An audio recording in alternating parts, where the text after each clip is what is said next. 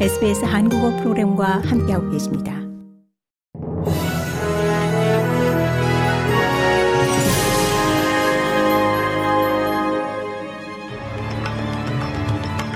(2024년 1월 17일) 수요일 오후에 SBS 한국어 간추린 주요 뉴스입니다. 주 호주 중국 대사가 이례적으로 기자회견을 열고 이 호주 중국 관계에 있어 2023년은 긍정적인 해였다고 밝혔습니다.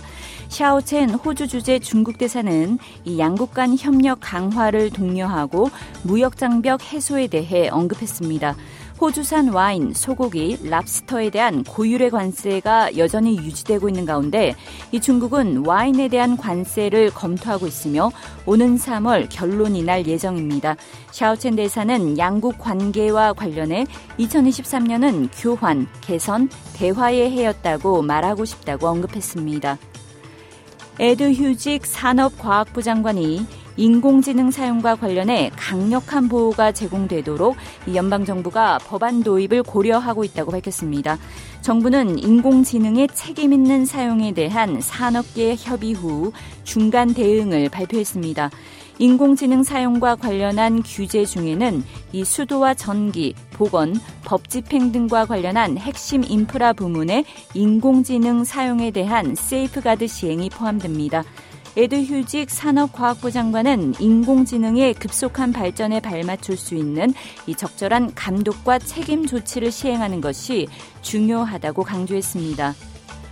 오스트레일리아 데이 날짜 변경과 관련한 논쟁이 호주 전역의 다수의 council 지역에서 계속되고 있습니다. 서호주주 로킹엄 council은 오스트레일리아 데이 기념 날짜를 1월 26일에서 27일로 변경하기로 결정했습니다. 2023년에는 빅토리아 주정부가 이 해마다 진행되던 오스트레일리아 데이 퍼레이드를 중단한다고 발표하기도 했습니다. 많은 원주민에게 1월 26일은 침략의 날로 여겨지고 있습니다. 브리즈번 남부에서 9일 동안 10대 청소년 15명이 총 61개 혐의로 체포되면서 이 청소년 범죄의 심각성이 대두되고 있습니다. 퀸즐랜드 주정부는 올해 초 이 저지른 범죄를 소셜 미디어에 게시하고 자랑하는 자에 대한 처벌을 강화하는 새로운 법을 도입했습니다.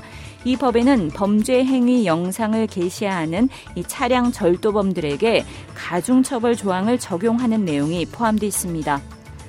고국에서는 더불어민주당 이재명 대표가 흉기 피습 사건 이후 보름 만에 당무에 공식 복귀했습니다. 이 대표의 복귀 일성은 총선 승리에 대한 의지였습니다. 하지만 이낙연 전 민주당 대표와 원칙과 상식 의원 등 비명계 의원들의 탈당이 잇따랐고 친명계 인사 관련 공천 심사 잡음도 불거졌기 때문에 당장 풀어야 할 숙제가 많습니다. 한편 현역 의원 컷오프, 같은 지역 3선 이상 의원 감점 등 이 공천 규칙이 발표된 국민의힘에서는 영남권과 중진 의원들을 중심으로 술렁이는 기류가 감지됩니다.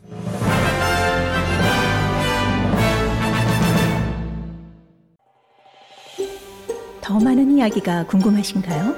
애플 포드캐스트, 구글 포드캐스트, 스포티파이 또는 여러분의 포드캐스트를 통해 만나보세요.